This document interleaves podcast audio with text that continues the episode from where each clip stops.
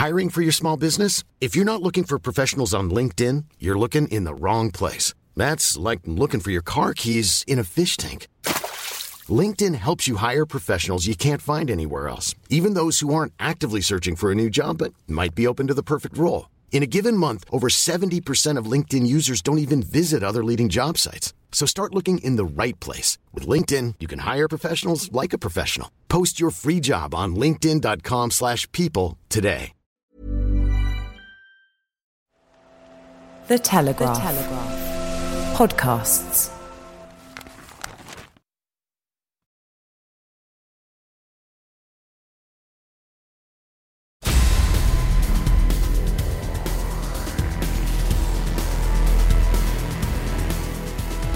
Hello and welcome to Brian Moore's Full Contact in association with The Telegraph.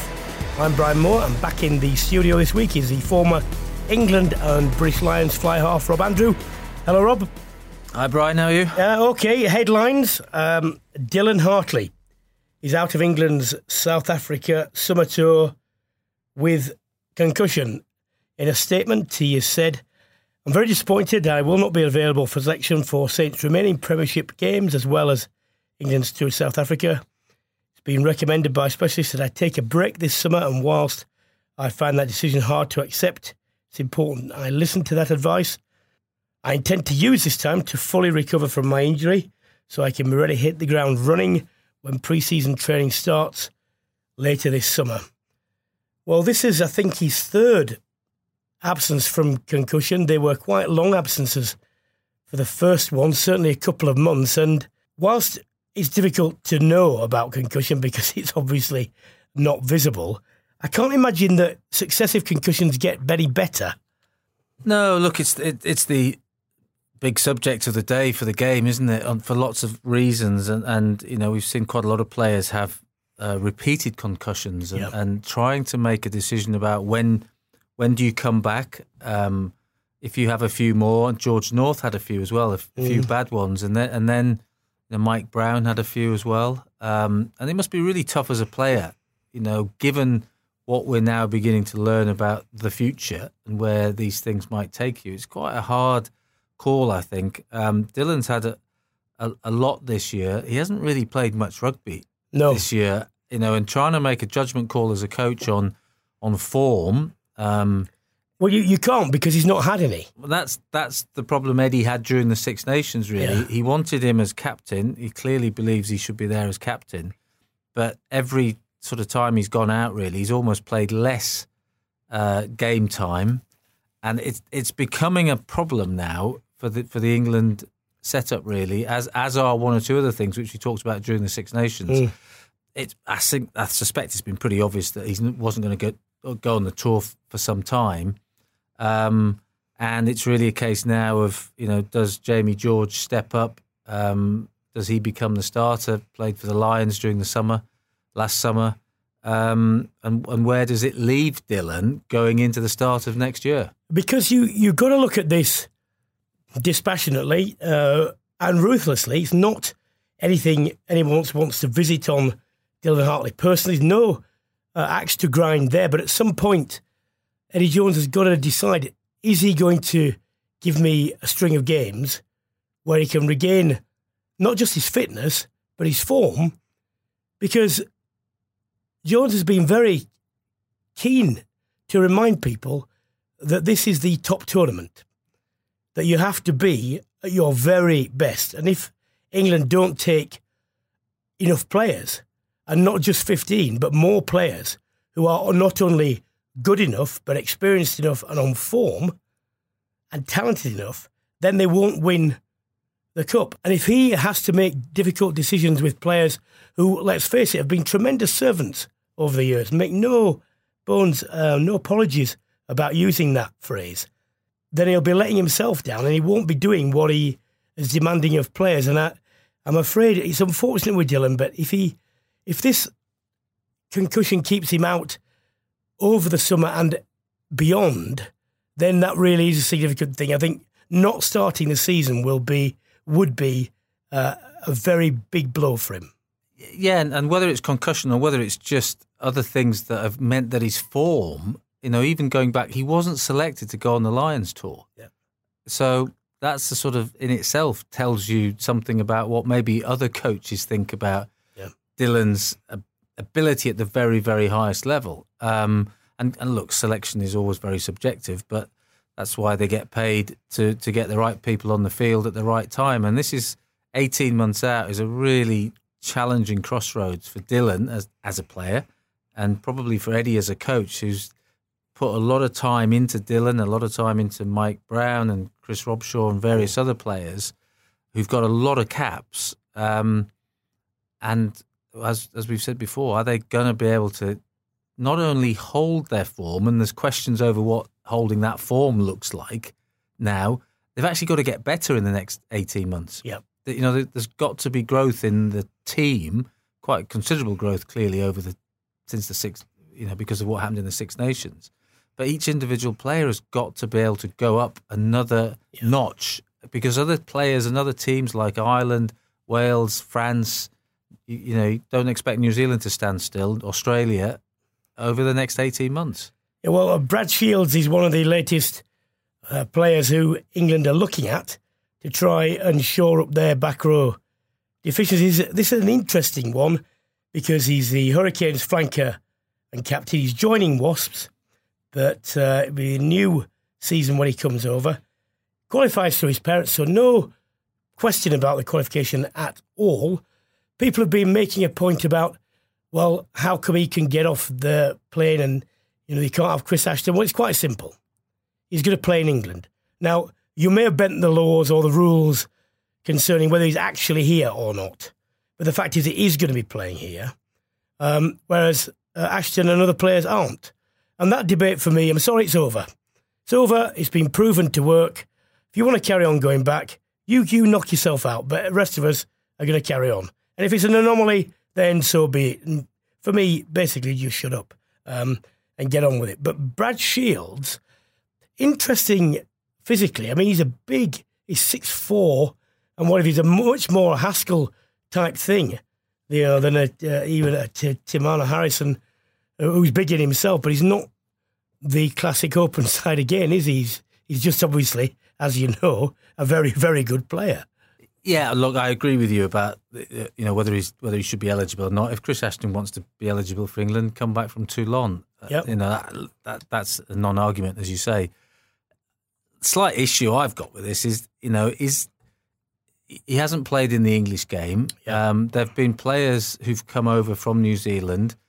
Um, it can't be all that good, otherwise I think New Zealand might be not bothered. You know, might be trying to hang on to him. Yep. Um, I don't mean that. I'm sure he's a, he is a very good player, but we've seen it before with Teimana Harrison or um, O'Con- O'Connor that came over to Leicester. Um, players who've been playing it in New Zealand, playing pretty good Super Rugby, um, and then they come over here as as being the, the players who are going to you know save a particular position in the English game, um, and it's it's not that easy. It's not that straightforward. Um, so again, it's probably because of the dearth of, of players in. in Oh no, it's definitely because of the dearth. They wouldn't be considering him uh, otherwise because you know it's less than ideal. You would want someone who's come through the system, who you've seen from a long way out, who's familiar with players and Yeah, you know uh, familiar with coaches and life here.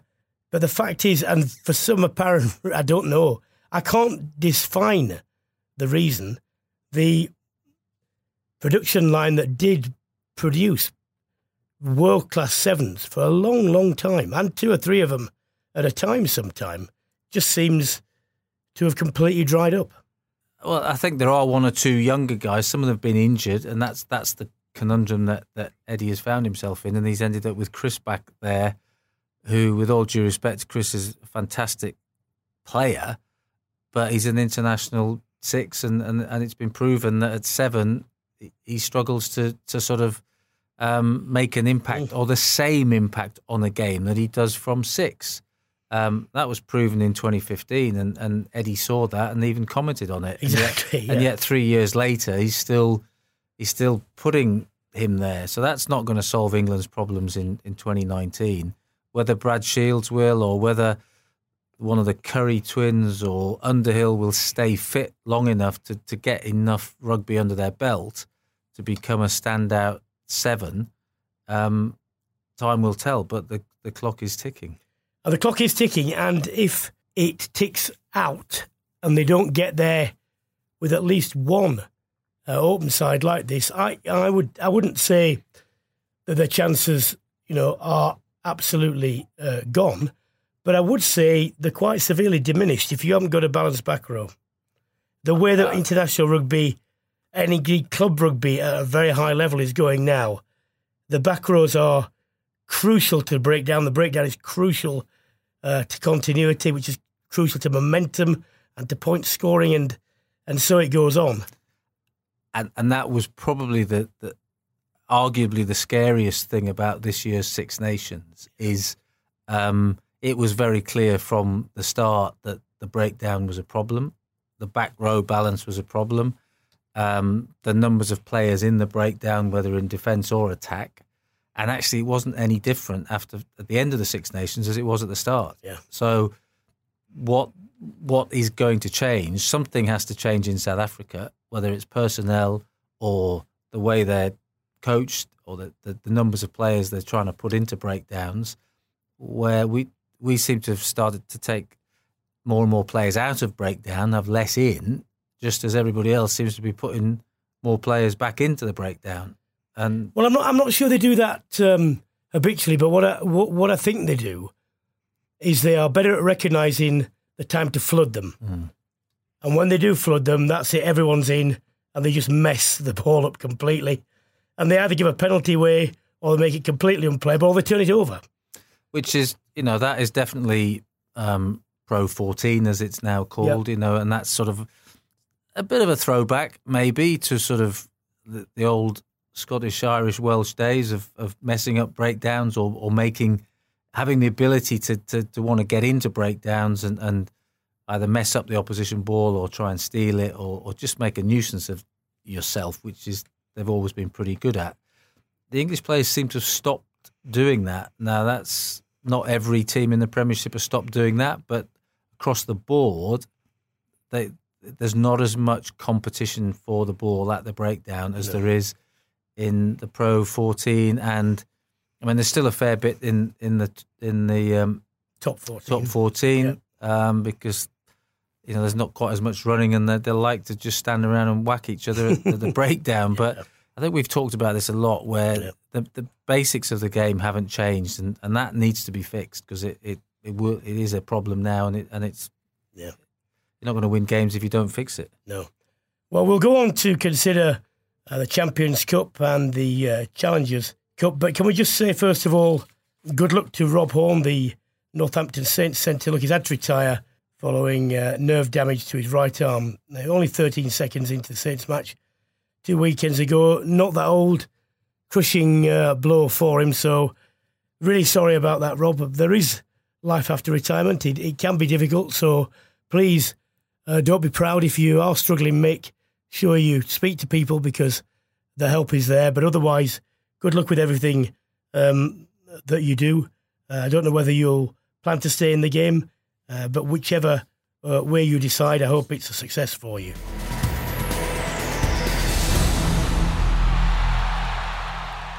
Okay, time to turn to, well, what was an outstanding weekend of semi final Champions Cup rugby. Very pleased to say we can speak to Mike Ross, former Leinster and Ireland. Rob, good evening, Mike. Good evening, Brian. How are you? I am here with uh, Rob. Tell, tell, you what, let's um, just take off first. Let's take off the Munster uh, result. Although it, it, looks close on paper, 27 22, I, was. I was quite surprised um, in the first half performance of Munster. It was very un Munster like in the sense that um, they allowed Racing to take the initiative and get in their faces when usually that's one of the things that Munster do very well. And they were left chasing the game. And whilst they record the tries later on, it gave a, a bit of a respectability to the scoreline that I, I'm not sure would have, would have been there if Racing had have, you know, put the foot down in the second half as well. Yeah, definitely. I mean, I think you know, Munster physicality is always a given. And I thought definitely in the first half they were basically out muscled by Racing.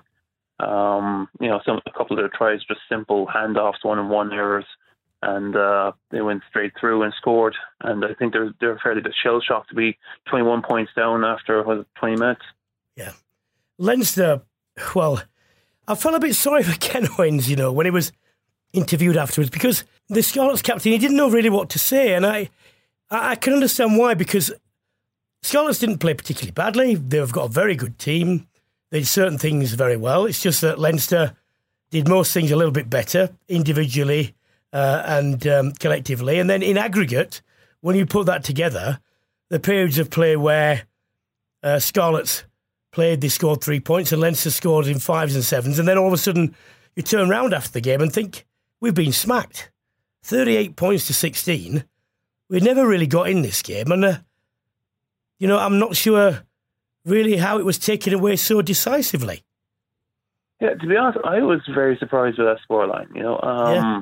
I thought Scarlets were probably you know the best Premier Welsh teams at the moment, and they won the Pro 14 last year in style. And um, I, I thought of all the semi-finalists, they probably had the best chance of beating Leinster. But yeah, yeah I mean Leinster just dismantled them.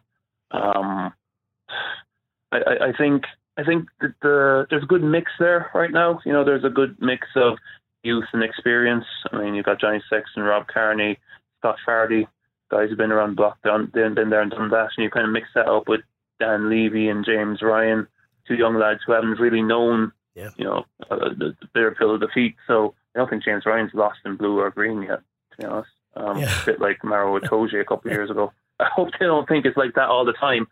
But, well, well, it um, might be. For, it might be for a bit longer. Yeah, I mean, my the other thing I was, I was writing about this and saying you know, you've got things like now Cian Healy and Tadhg Furlong. When they first came around, you could say they weren't the best scrummages around, uh, but they did a job. Now you're saying actually against all but the very best, they are a handful in the tight. You know, Toner and Ryan again, not just line out forwards. They can they can carry, they can offload. They they're, they're instrumental in setting up these driving mauls, which you know are very important. The back row, Fardy, as you say, huge player, but they've they've got this not just experience, but the primary jobs are all taken care of now. When I look at the team, I think actually I'm not looking at areas of weakness here. I'm looking at areas of less strength, and that's a really good position to to be in. Yeah, it's um, took a bit of time coming. I mean, if if we think about it, that they they lost Clermont to the stage last year. Mm. And there's a couple of guys in the team who have learned an awful lot from that, and it's kind of on display this season. Um, definitely, you know, like the Tadhg Furlong, as you said, he's um, a year older and wiser. He's got such good lines to her behind him. A um, successful Grand Slam. There's large components of that team who made up the Grand Slam, but you know the other thing is they've got the hunger back too because it's been a while since Leinster won European silverware of any kind. Um, I think 2013 with the Amlin Cup was the last bit we won. So um, it's good to see them on that stage. And, you know, I, I think they're the team to beat now. It, like, obviously, racing can do it, but it'll take a hell of a performance from them. Um, and Leinster underperforming. It was a really physical performance, wasn't it, from from Leinster? Um, very direct in many ways, but um, and they're so accurate it sort of was a bit like watching Ireland, and they've got so many Irish internationals, more so than Munster. There was maybe a time when Munster had half the Irish team, Leinster had half the team. It felt at the weekend that that Leinster had sort of an Irish team plus the bench, and Munster just didn't quite have that that depth. Um, and there's the physicality that they threw at Scarlets um, just rocked them really all the way through the game. Yeah, uh, like the breakdown is a notable strength of theirs. I think um, Tadhg Beirne was talking about it afterwards. They just couldn't get a sniff. Uh, if you're just watching them, you know, it's, it's, you just put on video for other teams. This is how you ruck because yeah. they just fly in there and there's they're kind of almost instant or instantaneously the ball carrier. So there's not really a chance for anyone to get a sniff, and they're taking them out past behind the ruck, which makes it more difficult for the defensive line to set. So it just snowballs eventually, and then holes start appearing. Mike, there was there was one uh, uh, thing that stood out for me as being illustrative of, of a, a, perfect example of um, of precision. Uh, Johnny Sexton he put a ball up um, for the winger, right hand corner, and Yeah. it was it was fielded um, by the defender. I can't I can't now name the defender, but it was fielded and he was caught just a few meters short of his line. So when it came to getting safety, he put the ball down as you would do because that's the nearest thing. So you have a five yard scrum with your putting. Yeah. Now, if you'd kicked that ball five yards further forward and he caught it just inside the in goal area, then he touches the ball down, you have a 22. And this is the difference. This is the precision which gets you increased pressure, makes you stay there, uh, uh, you know, and, and brings you scores. And it's that sort of thing, you know, the ability to to to put people there. And it's, you know, over a kick over 40, 50 metres, very easy to just drift in. And yet Sexton's putting them there. And it's the same with, you know, hands. The hands are going out, they're going in, passes are going in front to play so they can run on uh, to, to moves and they're not, be, they're, they're not being stopped by, by those things. I just wanted to ask, to what extent is, is Stuart Lancaster responsible for, for some or any of this? Well, he's, he's definitely responsible for, you know, to a large degree, for Leinster's improved, uh, I suppose you call it, um, control and chaos. You know, so he played like when when I was there last year uh, for we on Tuesdays were the, they're the hardest training sessions of the day, and the reason for that is because Stuart would run unstructured blocks uh, where you had to just run back and forth between the 22s trying to attack against uh, fresher defence. So you just got exhausted Yeah. running back and forth. But you know, it, was- it was kind of developing skills under pressure. Yep. So he spent an awful lot of time at that, and I think you can kind of see that the way the heads-up way that Leinster are playing. You know, they'll have their starter plays, they'll they'll have their set-piece moves, but a lot a lot of the work has gone into uh, the unstructured play, and you can really see it, see it paying dividends. Sorry, Mike, you saw that, didn't you, with Scott Fardy's try in particular, where you know there's a structured part of, of, of as you say, all rugby, but but when you know Johnny Sexton took it to the line, um, I think James Ryan took it to the to the line, and, and after Fardy had taken it and he got back in and he offloaded behind behind the tackle, um, and it's a it's a bit like Brian was saying earlier that they're just in the purple patch at the moment as a team. Probably how Saracens felt maybe a year ago or two years ago when Saracens were doing their double.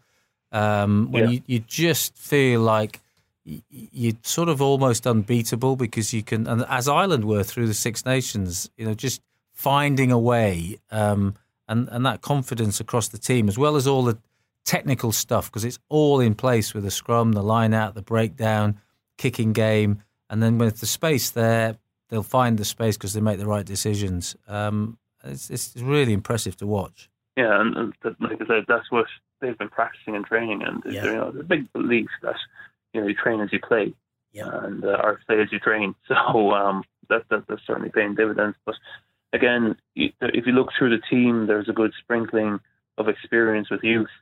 You know, and uh, I remember the team I played in that won in 2011, 2012. We had the same kind of mix, and um, you know, it's good to see it come back around again. Whereas Johnny, Johnny might be the el- elder statesman now. Yeah, Mike, is there any reason why they can't do the double? No, not really. Um, I suppose. I suppose previously it was always the the, the, the Pro 14 final was always a week after the, the Heineken Cup final as it was then. So you know when you- when you won it, you you, you had kind of had a so we say interrupted pre- preparation. Yeah, I understand what Yeah. you mean. Yeah, yeah, Yeah, for the final, and plus you know, I mean, you it, it's it's hard to come down off that high and uh, roll your sleeves up and prepare again. But um, I, I, I, they have the squad depth, they have the talent. Um, I think they they have they have all the tool sets to go and win it. It's just you know, I suppose a bit of luck is required too. Yeah. Well, we shall we shall soon see. I wouldn't uh, think a lot of people put a lot of money against them. Mike Ross, thank you very much. Thanks very much, Brian. Rob, they must have a decent chance, subject as Mike says to focus and how much you want it. But I, I sort of get the feeling that, you know, with the background staff there, that this is the sort of thing they do want and the sort of thing they will impress upon the players. Look, you know, you can go on tours and whatever, but, but, but doing doubles, they don't come along very often when we're in this sort of form, this sort of purple patch, as you say. Who knows what will happen in the future? Two or three injuries, you know, a couple of Um, you know, uh, bad head knocks, loss of form. All teams run out of. Uh, out of but, uh, but that's what you know. That's what Johnny Sexton and Rob Kearney will be saying. They're already in the press, sort, sort of saying it. You know, this is their te- their time to lead another Leinster sort of golden period. They won Yep. three Champions trophies or Heineken Cups.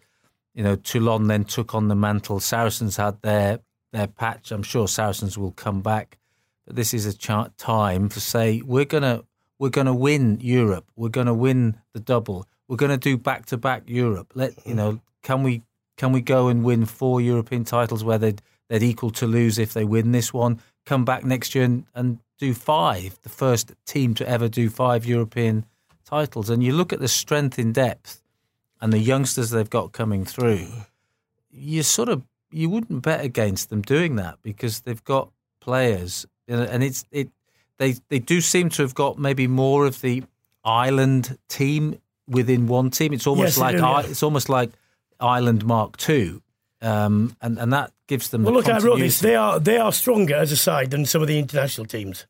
absolutely Quite yeah. quite a lot of the international teams actually. Yeah, well, you look at the bench. You know the players they got coming off the bench at the weekend. Uh, Yeah. Players who were actually starting for Ireland, um, coming off the bench for, for Leinster. Yes, which is an incredible incredible thing, and it is almost like Exeter, but with bigger um, attacking dimensions. You know, Exeter could get there. Um, Yeah, I think they just, better, need a bit more. probably, you know, in the end, slightly better quality players because Leinster are doing it with pretty much international quality across the board Yes. and with internationals on the bench. Exeter have got outstanding players, Yeah. but they're not doing it with a team full of international experienced players. so these these guys, the Leinster guys, have done it in an international shirt as well. And they're doing it week in, week out for and Ireland. interesting, very interesting what he said uh, about Stuart Lancaster's influence. Yeah, and look, and Stuart, as everybody knows, is, is a good coach. Um, whatever went on in that lead up to 2015, you know, Stuart will. we don't go over that ground, but you know, he's obviously gone in there. He's slightly under the radar. Leo Cullen is taking all the sort of the, the the Irish heat, if there is any Irish heat from the media, and you know what what the pressures on Leinster must be in Dublin, because you know there must be a lot of pressure on this group of players. And Stuart can just get on the field, get his tracksuit on, and just look at, analyse games, analyse the players. I mean, look, there's some very good players there to work with. You've got, you know, Sexton's probably pulling a lot of strings. You've got a lot of talent. But whatever they're doing, they are a better side, undoubtedly, um, at the back end of this season than they were at the back end of last season. Um, so the work that goes on on the training field is coming through. And, and we've said this before, you know, Mike Ross has been involved in that. We don't need to go and uh, watch them train. We just need to watch them play and Yeah. go, they look like they know what they're doing. They're well organised. Yes. You know, they, they know exactly what. Now, that comes off the training field. Yeah.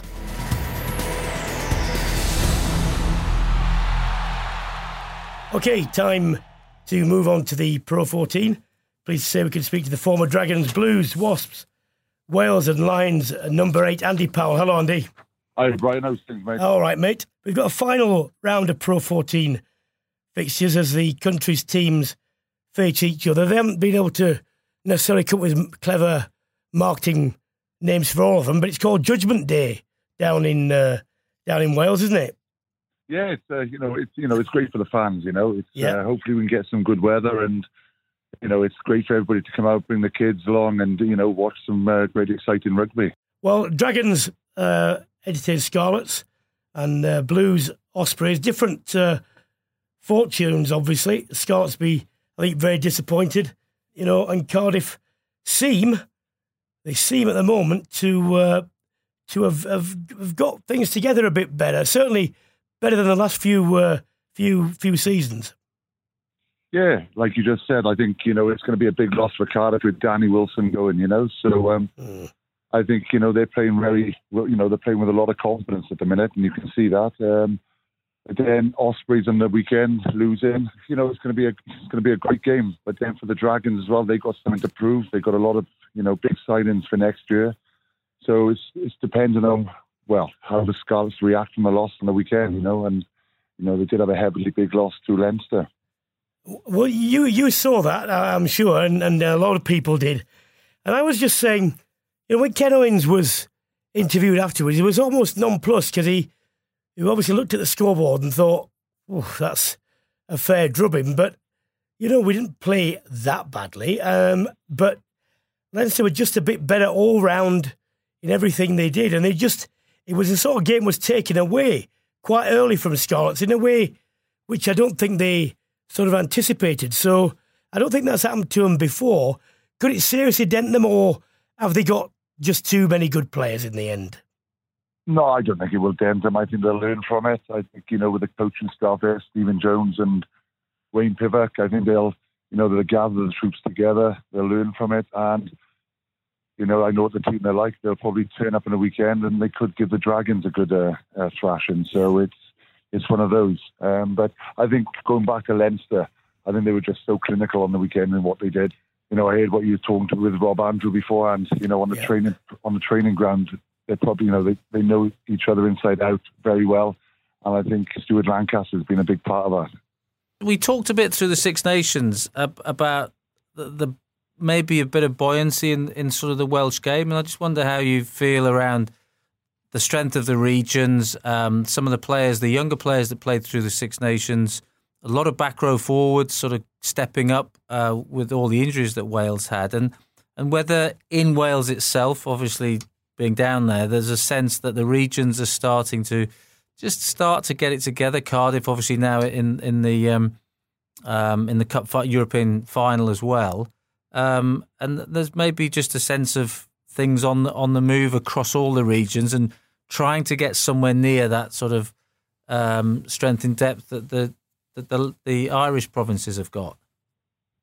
Yeah, yeah, yeah, definitely. You know, it does take time. You know, it did with Ireland, and you know, you probably look at them now, and they probably, I'd probably say they ranked probably the second best in the team, probably from New Zealand. Uh-huh. So it is coming with Wales, and the Dragons have gone on to make a lot of good signings for next year. So I think it's, you know, I think next year is going to be a real, you know, a stepping stone for Welsh rugby, and I think the big thing for Wales at the minute, they've blended a lot of youngsters, you know, in the Six Nations and in the Autumn International. So, you know, with that experience now on their shoulders, um, you know, it's only going to put them in good stead in the future. Andy, one of the problems I foresaw, um, and was certainly the case a couple, two or three years ago, was a problem. I described it as sort of being half pregnant in a sense that the regions were dependent on the WRU uh, financially, but the WRU didn't give them enough money, you know, to really get their act together. Uh, but nor did they give them the autonomy um, to go their own way and raise the, the investment because they wanted the central contracts and they want to control the players. And I said, unless you get one of these improved, unless the, the money comes in either from outside or it comes from the WRU, you're still going to have a situation where you're competing against contracts that are worth more money outside um, and and that'd be difficult keeping your players. But then if you do keep them, you're going to have to have substantially more investment. So I just wonder how. I know it's a bit of a complicated conundrum. I wonder how the the dealing with with with that balance. Yeah, it's it's a tricky one, isn't it? Um, and then they, they brought that 60 cap rule in, which Wales have brought, you know, just yep. probably to keep them players in Wales. Um, Otherwise, the fans are going to get pretty dismissed after that. So yep. it's it's a it's a grey area. Um, but I think they're only doing it to save their own backs, really. You know, just to keep all these players in Wales, and that's probably why Wales are probably starting to improve over the, over the last year. So you know, it, as long as it keeps improving, you know, uh, it's only going to benefit Wales in the long term. Will the players wear this in terms of salaries, though? Because uh, professional careers are quite short. They're well, well aware of that. They're well aware of the fact that there may be only one injury, one concussion away from not playing again. At some point, um, they'll want to make a, a bigger payday. Do, will they wait for 60 caps? Oh, you know, if you get an opportunity to go abroad for big money, you know, um, mm. I will knock guys like Rhys Webb at the minute. You know, he's made that decision. You know, I think he's playing that well in Toulon. I think they should still be able to pick him. But, you know, they put that law in, the silly law in my eyes, but it's only a number in it. But you know, that's. well, I'd also make this point as well, Andy. Um, sorry to butt him. Is that people have got to be aware that unlike the English game, where you know the English game is still, I mean, they're trying to get better. They are getting better, but it's still got a lot of middle class lads in there whose families, you know, have have, have got you know they're, they're reasonably well off, and they can go back to to jobs that'll open up. The Welsh game is full of lads who, you know, when they come out, will will be they won't be in professions and so on. They won't have that. You know, their their their working class roots dictate almost that they they really do have to make much more of this um, than than say someone who's you know from a, a reasonably well off background, you know, in another country. No, I know. I totally agree. It's been like myself. I'm back on the construction site now, getting my, my hands this Yep. weekend. So, uh, Yep. no, I no, I agree with what you're saying. You know, you do have to look after the money, and you got it. And when it does come around, you sh- you should take these opportunities because Yeah. they, you know they'll never you never have them again. Yeah. I think I think one person, well, sticks to my mind is Chris Ashton. Yes. You know, I think what he's done in Toulon, and I think England are missing a player like him at the minute as well. That's a fair point. Yeah, Yeah. we, it, it's interesting the whole sort of dual contract bit as well, isn't it? With Wales, from a player welfare point of view, if the Welsh Rugby Union can put enough money on the table to get the players back, and obviously one or two have come back, as well as there's always somebody leaving and somebody coming back, like Lee Halfpenny.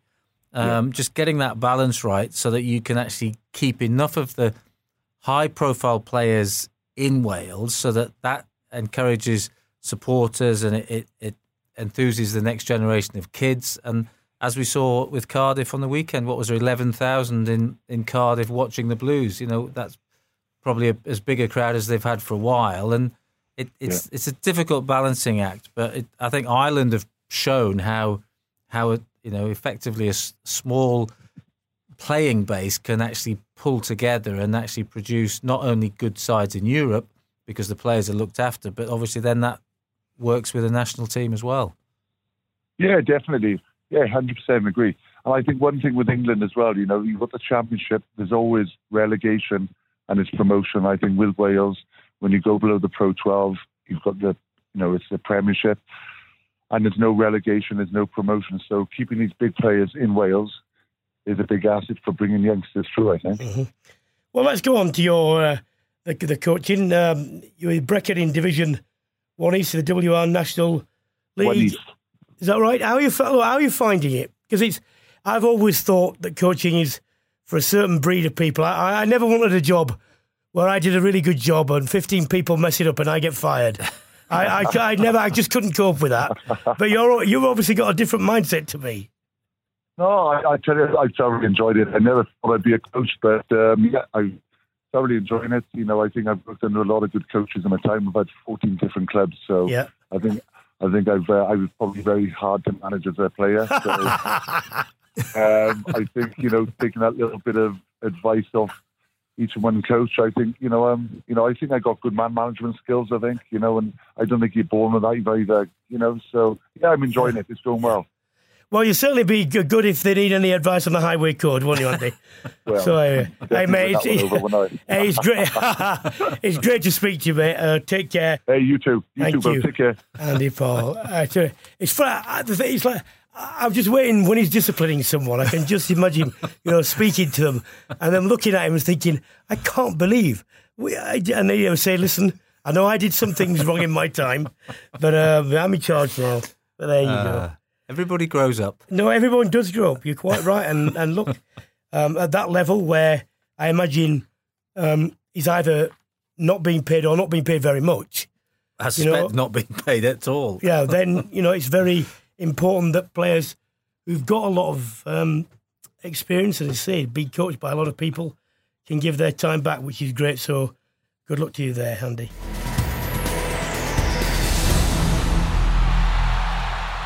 Well, if you didn't know, the women's game comes to an absolute crescendo this weekend because Quins are playing Saris, are playing them at Ealing Trailfinders on Sunday the 29th at 3 pm. Very pleased to say we can speak to Rachael Burford, the Quins ladies captain. Uh, good evening, Rachael. Hello. Rachael, they've got the two best sides, certainly the two best sides performing over this season. Saris have got a lot of power. The Clealls, uh, Marley Packer. I I get the impression um, you've got one or two outstanding backs, some very, some a lot of pace, and I think um, is it a question of you just having to front up physically, and then trying to make sure that your your better attacking options coming, in, or is it is there more threat there that from Sarries? Um, I think you know, I think they've shown that they've got more than just their physicality in the Clealls and Packer. Mm-hmm. And they've definitely got some young backs there that can, can do damage if they're given space and opportunity to play into. Um, but, you know, for us, I think we, we definitely have the edge over them in the back line. And um, I would say maybe we're on a par in terms of the physicality up front because we've got we've got a real handful of players that um, are really physical as well. And but we understand what the threats are in terms of the Clealls and um, of Packer, and we know that we need to to, to take them out of the game, in, in, you know, in the right sense, and um, and try and stop them them from playing because they give the the opposite, they give Saracens a huge go forward. Um, which could give them the, their backs the platform to play off. So we've got to try and um, stop that. Well, if you if you can take them out without getting caught, it doesn't really matter. It's in the wrong sense, does it? Uh, I never said that. Well, if the um, what what are the relative kicking games like? Because if there's any area in which the women's game isn't as good as the men's, and actually, I think mm-hmm. in some ways it's more attractive because it's not. Um, you know, because people can't kick as long and they don't yeah. kick as far, and therefore the ball's in hand more. But who has got the better kicking game? Do you think? Um, well, I think it, it's quite hard to say. Obviously, you've got Zoe Harrison playing for them, who's an England fly half now. She got capped um, this season, so she's got a really strong boot on her. Um, and then you look on our side, we've got um, Ellie Green, who's a 17 year old. It's, her, like her fifth game in the Premiership. Um, she has a great boot on her, but you know, obviously, she hasn't got the same experience as um, what Zoe has. So, you know, potentially they might have the edge over in terms of the distance of the game, but um, we've got a couple of um, kickers within the side with Leanne and with Ellie as well that can do little nudges through. Um, so maybe not necessarily the big long kicks, but little kicks to score and little over, little chip overs or crossfield kicks to, to a couple of our flyers. Um, it's probably where we we edge it, and then the opposition probably edge where they can get the territorial game a little bit better. Rachael, it's um, it's obviously the first year of, of the new the new Premier League, if you like, and and sort of almost a bit of a first year for, for Quins, really, in terms of how they've taken on the women's game. Um, and obviously, fantastic to get to the final. What, what changes have you seen, and where do you think the get the women's 15 aside game has moved in this year, and, and where do you think it can go over the, the next few years? I think that the standout um, part for me is the the talent that's happening on the pitch and the standard that has completely raised this season. I don't think I've been a part of the, the previous Premiership where it's been this competitive um, at the top of the at the top of the table. Um, most teams now, you you have to go along and you have to perform in order to get the result that you want to get. And you know, previous years you kind of you knew who were going to be maybe your tough games, and then you knew people who you could you would be able to beat week in week out. So I think what's come from that is the foundations that are being laid now at all the Tyrrell um, Premier 15s club is you know, having right support in terms of medical and S&C and, and people having a training program, whereas you know, previously England internationals or other internationals have all that set up, but your uh, normal club players don't get any of that. And, and now that's being um, catered for. And you can see that directly having an impact on the pitch. You know, they're yeah. training harder, they having, you know, their strengths are getting better, and they're able to transfer that onto a rugby pitch. So I think in terms of the standard of the game, it, it's improved. And I think over the next two years, we're only going to see that increase. And ultimately, we're going to see the standard of women's rugby grow. And, and hopefully that will, you know, benefit England women's rugby as well. Will this extend to to clubs who uh, look? We understand they're nascent and um, it's very difficult uh, from almost a standing start. But Worcester have had several big, big points defeats, and no one likes to see that because a uh, no one you don't gain that much from being beaten that heavily, and you don't learn that much from actually mm. doing it. Um, will can we see um, those sides maybe halving those deficits and then in the following seasons doing doing that again so that they're getting closer? Because I think you've got to give them the three years, otherwise it's pointless establishing the franchises and being where where they are. So, but is uh, do you detect that that sort of will be done? The the big gaps between the top and bottom will will narrow sufficiently. Yeah, I do think so. I think you know, hopefully everybody's been you know finding this season, finding their feet. There's been quite a few teething problems, and and obviously people have moved around. You know, it's become this competitive environment now where players want to go where they're going to feel their most benefit, and mm-hmm. and that's there's been a lot of change in people who what clubs they play. You know, we sit in the men's all the time, and we and we hadn't normally seen that in the women's game before.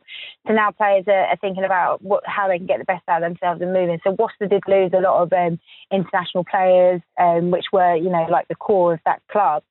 Um, but however, you know they've got a real young squad, and it's going to take time for that squad to develop and, and to come on and be more competitive and more physical.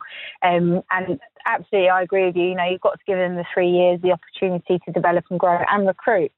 Um, so I definitely think you know they'll, they'll be working very hard in order to, to drop those deficits and and to, to hopefully you know aim for to winning some next season. Yeah, Rachael, um, the best of luck for you. I'm supposed to say neutral, but as I was a Queen's captain, uh, I'm going to cheer uh, I'll, I'll, certainly look at, at, the result from a, a slightly multicoloured uh, perspective.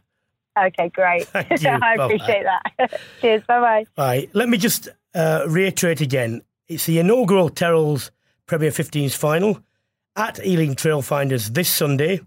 It's also the National Girls Under 15 and Under 18 Cup finals. They'll be played earlier in the day, 11 a.m. and 12:45 p.m. respectively. Kids go free, completely free, and adults are just a tenner. So Ealing Trailfinders, get along there and you'll see the best of the women, women's and girls games. And bearing in mind the advances they've made, actually, I can promise you they'll be well worth watching. And the biggest thing that I've found um, that is absolutely wonderful is that I can now go along to these games and just be miserable straight away in a way that I can be with with with men's games and start saying that's not right, that's not right, didn't do that. Why isn't that happening? Without saying, oh, but you understand they're under fifteen girls or whatever. No accommodation for that. Don't need to. Don't need to be patronising. They don't want to be patronised.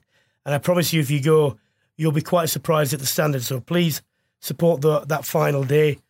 Kids, you're free, and adults are a tenner. Uh, Rob, Manu Tuilagi is returning for Leicester. Pivotal match against the Falcons. Not saying it will definitely decide who is in the playoffs, but it uh, it'll go a long way towards it, won't it? Yeah, well, I think it will go, especially if Newcastle win. I think given yeah. given where they're two points ahead of Leicester already, if Newcastle do win that, um, and I just I just wonder whether Dino had half and not only half an eye. I think he had both eyes on this Friday as opposed to last Friday yes. against Gloucester.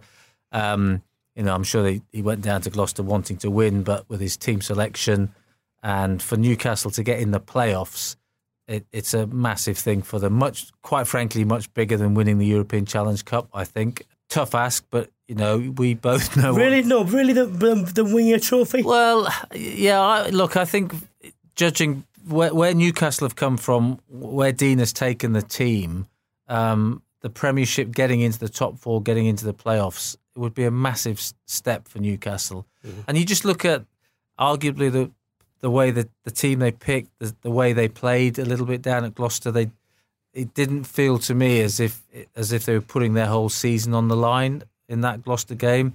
And we both know what Dean is like. Dean would love to go to Leicester on a Friday night with with another team and win and and possibly end Leicester's hopes in in the playoffs and get Newcastle into the Premiership playoffs for the first time. Yeah, and um, well, Manu Tuilagi, I, I've keep saying this. Best of luck to him. Hope he lasts. Uh, it must be doubtful, but until he do, let's just leave him alone and yeah. let him play and see what comes out the other end. Yeah, it's just such it's such a shame. It's such a um, it's not a wasted talent yet. It might be in three or four years' time if we're still talking about it in, in these terms. But um, he just hasn't had any luck with injury, hasn't been able to get any form, um, and you just got to wish him well and hope he can he can stay on the field for not just for one game but for one or two seasons because that's what he hasn't done for such a long time. And the rest of the fixtures which have some bearing on the uh, playoffs, Exeter Sale Sharks. It's a difficult place to go and take the points that you actually need, isn't it, for Sale? Yeah, I suspect there's probably a step too far uh, for sale. They've had a they've had a pretty good season, and at one stage they were sort of looking like they might get into the playoffs. But you know, when it comes when push comes to shove after the Six Nations and the Exeters and, and the Saracens and the sort of Wasps and and Leicester start to get that, they start to get a move on. They start to get their best players back, and they start to just get ahead of steam. Mm-hmm. Sometimes the likes of Newcastle and maybe Gloucester, maybe Sale, march get steal a bit of a march during the Six Nations because they might pick up more points than the sides that are losing their internationals. Yeah. Gives a slightly false picture, and it usually sorts itself out by the time you get around, you know, to round 2021, and, and the top four normally deserve to be. Well, Worcester Quins, uh, nothing riding on that. London Irish uh, Sarries, unfortunately for London Irish, you know, the drop is, is there and Sarries are starting to play well again. So let's look at the remaining two Wasps. Northampton, Northampton shambles this year, just like, you know, uh, Quins really need a wholesale uh, clearance. And and yet they went to Leicester and and how you know won because that's won a, that Leicester. you know because that's a Midland derby. Well, of course, That's why. absolutely. That's of the only it reason. And and it, you know, it was a sort of really surprising performance by Leicester. Um, fair play to Northampton. They went there and they they they did the derby thing. Uh, Leicester will be kicking themselves really because that they should have they they were they underperformed. Um, Northampton have got good players. They've just they've had a rotten season from start to finish. Wasps, you know, Wasps will still fancy their And, you know, themselves. Wasps from where they were with the promise they showed 18 months ago, you know, not where I thought they might be. Uh, they've lost a couple of players, but, you know, and players like Haskell have obviously, they're getting older uh, and, and so on. But when you looked at that back line and you saw the amount of talent they had to come off the bench, even, yeah. I thought they can keep this upward trajectory, you know, quite steep. Then uh, they'll they would they would certainly be in, in advance of where I, I see them at the moment.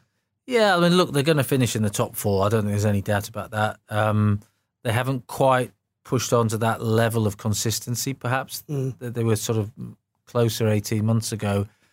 And it there's always it's always a little bit unsettling when you're in a in a year where they've clearly had to make decisions about Cipriani and Haskell, and that that was obviously going on around Christmas. Yep. and that so these things just they get into the club a little bit, and, and no matter how well you try and manage it, it's it's difficult. You know, when Cipriani may have wanted to stay, but Sopoaga has been signed from New Zealand, Shields has been signed from New Zealand, so Haskell's been told we haven't got room for you, salary cap or whatever, and it is it is unsettling. There's no doubt about that.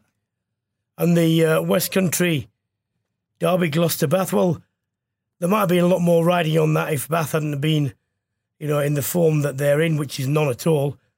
But Gloucester, as a season, not quite what they, I don't think what they wanted, but they're moving in the right direction. It's whether they can keep going there because we've seen this before with Gloucester. We've seen them promise stuff, look over the fence and just not make that jump. Yeah, and that's now you know that's Johan Ackermann's turn to to have a go, isn't it? Yep. To try, you know, and and a little bit, you know, Quins have now got to work out who are they going to bring in next to try and do it. Bath have had two goes, th- three goes, you know, with um, Bruce Craig. He tried tried Ian McGeechan, he tried Mike Ford, Todd Blackadder. Where's he going to go next? Because you know that these guys don't like being down at the bottom of the table. Um, it'll you know, it'll still be a great West Country derby. There's no doubt. And Gloucester probably flattered a little bit at the start of the season, and now they've sort of been caught by the others. But you know, two two giants really, um, and they've got another giant joining them in the West Country next year with Bristol, with with the bloke who's got even more money than the two Than guys anyone else. you know, so it, the pressure's always on at Yeah. Gloucester and Bath, and, and they're they're finding it difficult to find a way of getting up to that top four and staying there. Well, that's all we have time for this week on Brian Moore's Full Contact. Thank you to my co host Rob Andrew, and as always, to my producer Abby Patterson. Remember, please subscribe to the podcast because it's completely free, and that way you'll never miss an episode. Please also leave a review on Apple Podcasts to help more people find us. We'll be back next week, but for now, goodbye.